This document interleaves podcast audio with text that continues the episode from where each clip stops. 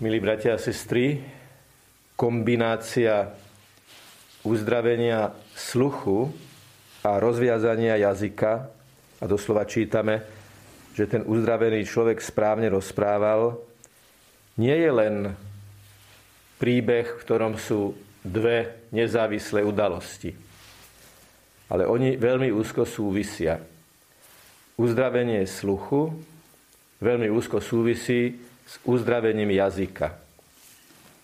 Povedané inak, milí bratia a sestry, to, čo hovoríme, ako hovoríme, s akou vnútornou atmosférou prebieha naša komunikácia prostredníctvom reči a jazyka, veľmi zásadne závisí od toho, čo počúvame našimi ušami.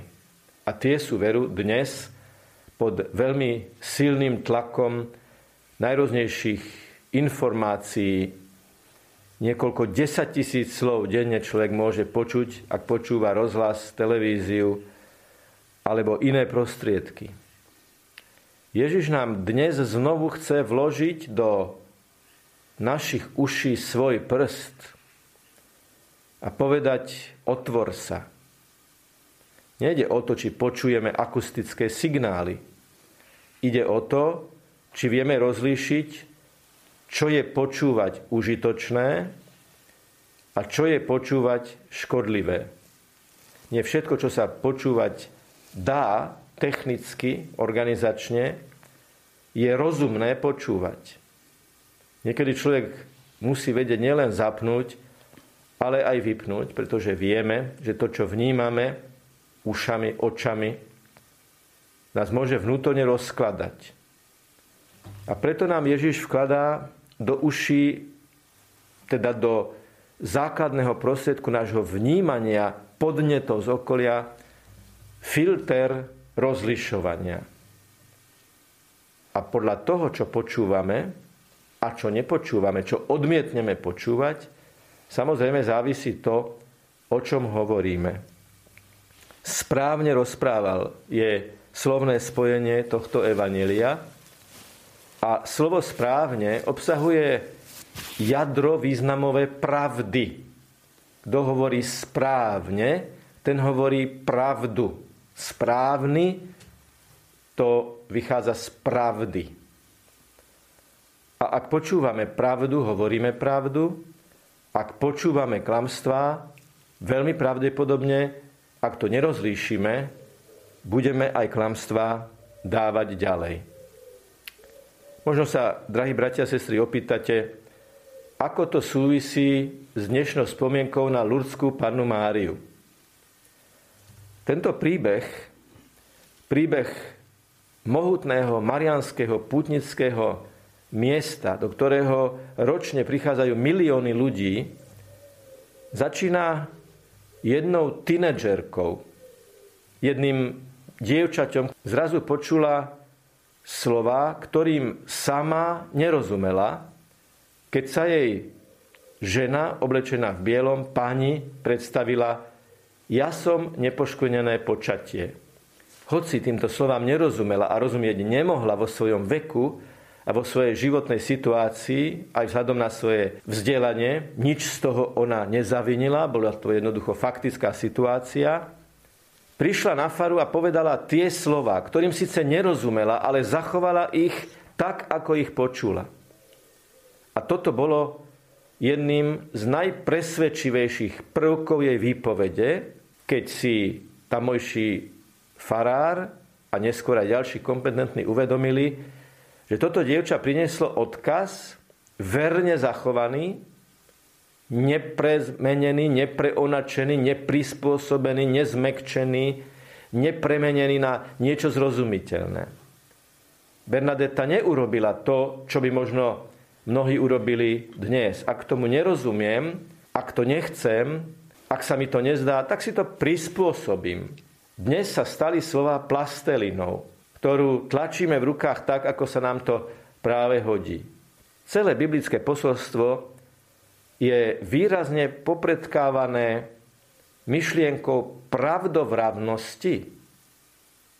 V situácii, keď sa ešte veci nepísali, situácií, keď sa veci odovzdávali cez ústne podanie, cez tradíciu, v tejto situácii bolo mimoriadne dôležité, aby ten, kto je nositeľom nejakej informácie, mal dobrú pamäť a si ju zapamätal a mal najmä dobré a poctivé srdce, aby to, čo počul, aj odovzdal, tak ako to spravila Bernadeta. Nerozumela tomu, ale neprispôsobila si to tak, aby tomu rozumela. Ona jednoducho odniesla odkaz taký, aký bol.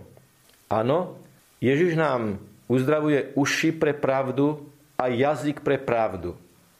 Odovzdaj aj biblické posolstvo, aj posolstvo Evanielia, posolstvo Ježiša Krista také, aké je. Nie také, aby sa páčilo väčšine, menšine, takým alebo onakým. To je obrovská zodpovednosť. Zachovať pravdu biblického posolstva a tlmočiť ho také, aké je. Slovom a najmä a predovšetkým vlastným životom. Čiže môžeme, milí bratia a sestry, dnes povedať, že iniciátorkou jedného z najväčších putnických miest na svete je dievča, ktoré poctivo prinieslo informáciu. Pravdu takú, akú ju počula, odozdala ďalej.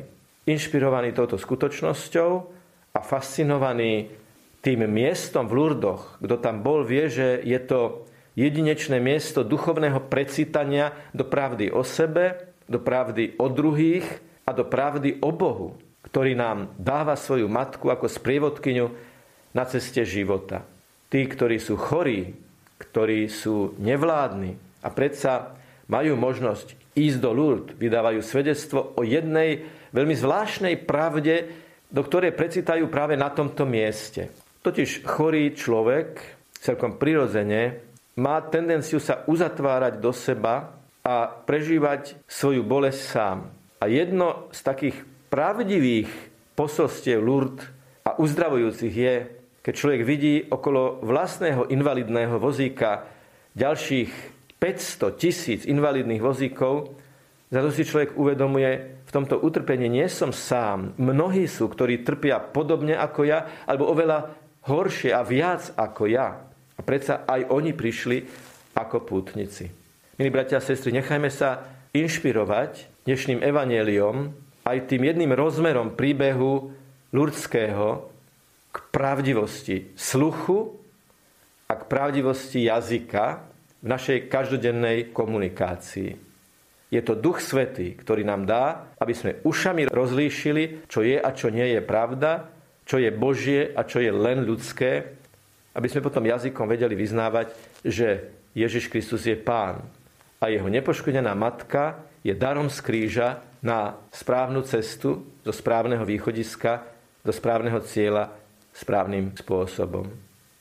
A keď dnes budeme príjmať Eucharistiu, myslíme na tie eucharistické sprievody aj v Lurdoch, ktoré boli neraz svetkami zázračných uzdravení, keď niekto, kto dostal eucharistické požehnanie, nejakým spôsobom našiel svoje zdravie takým alebo onakým spôsobom. Áno, Ježiš sa nás dotýka aj tu, aj dnes, cez jeden aj druhý spôsob svetého príjmania, aby nás vnútorne uzdravil.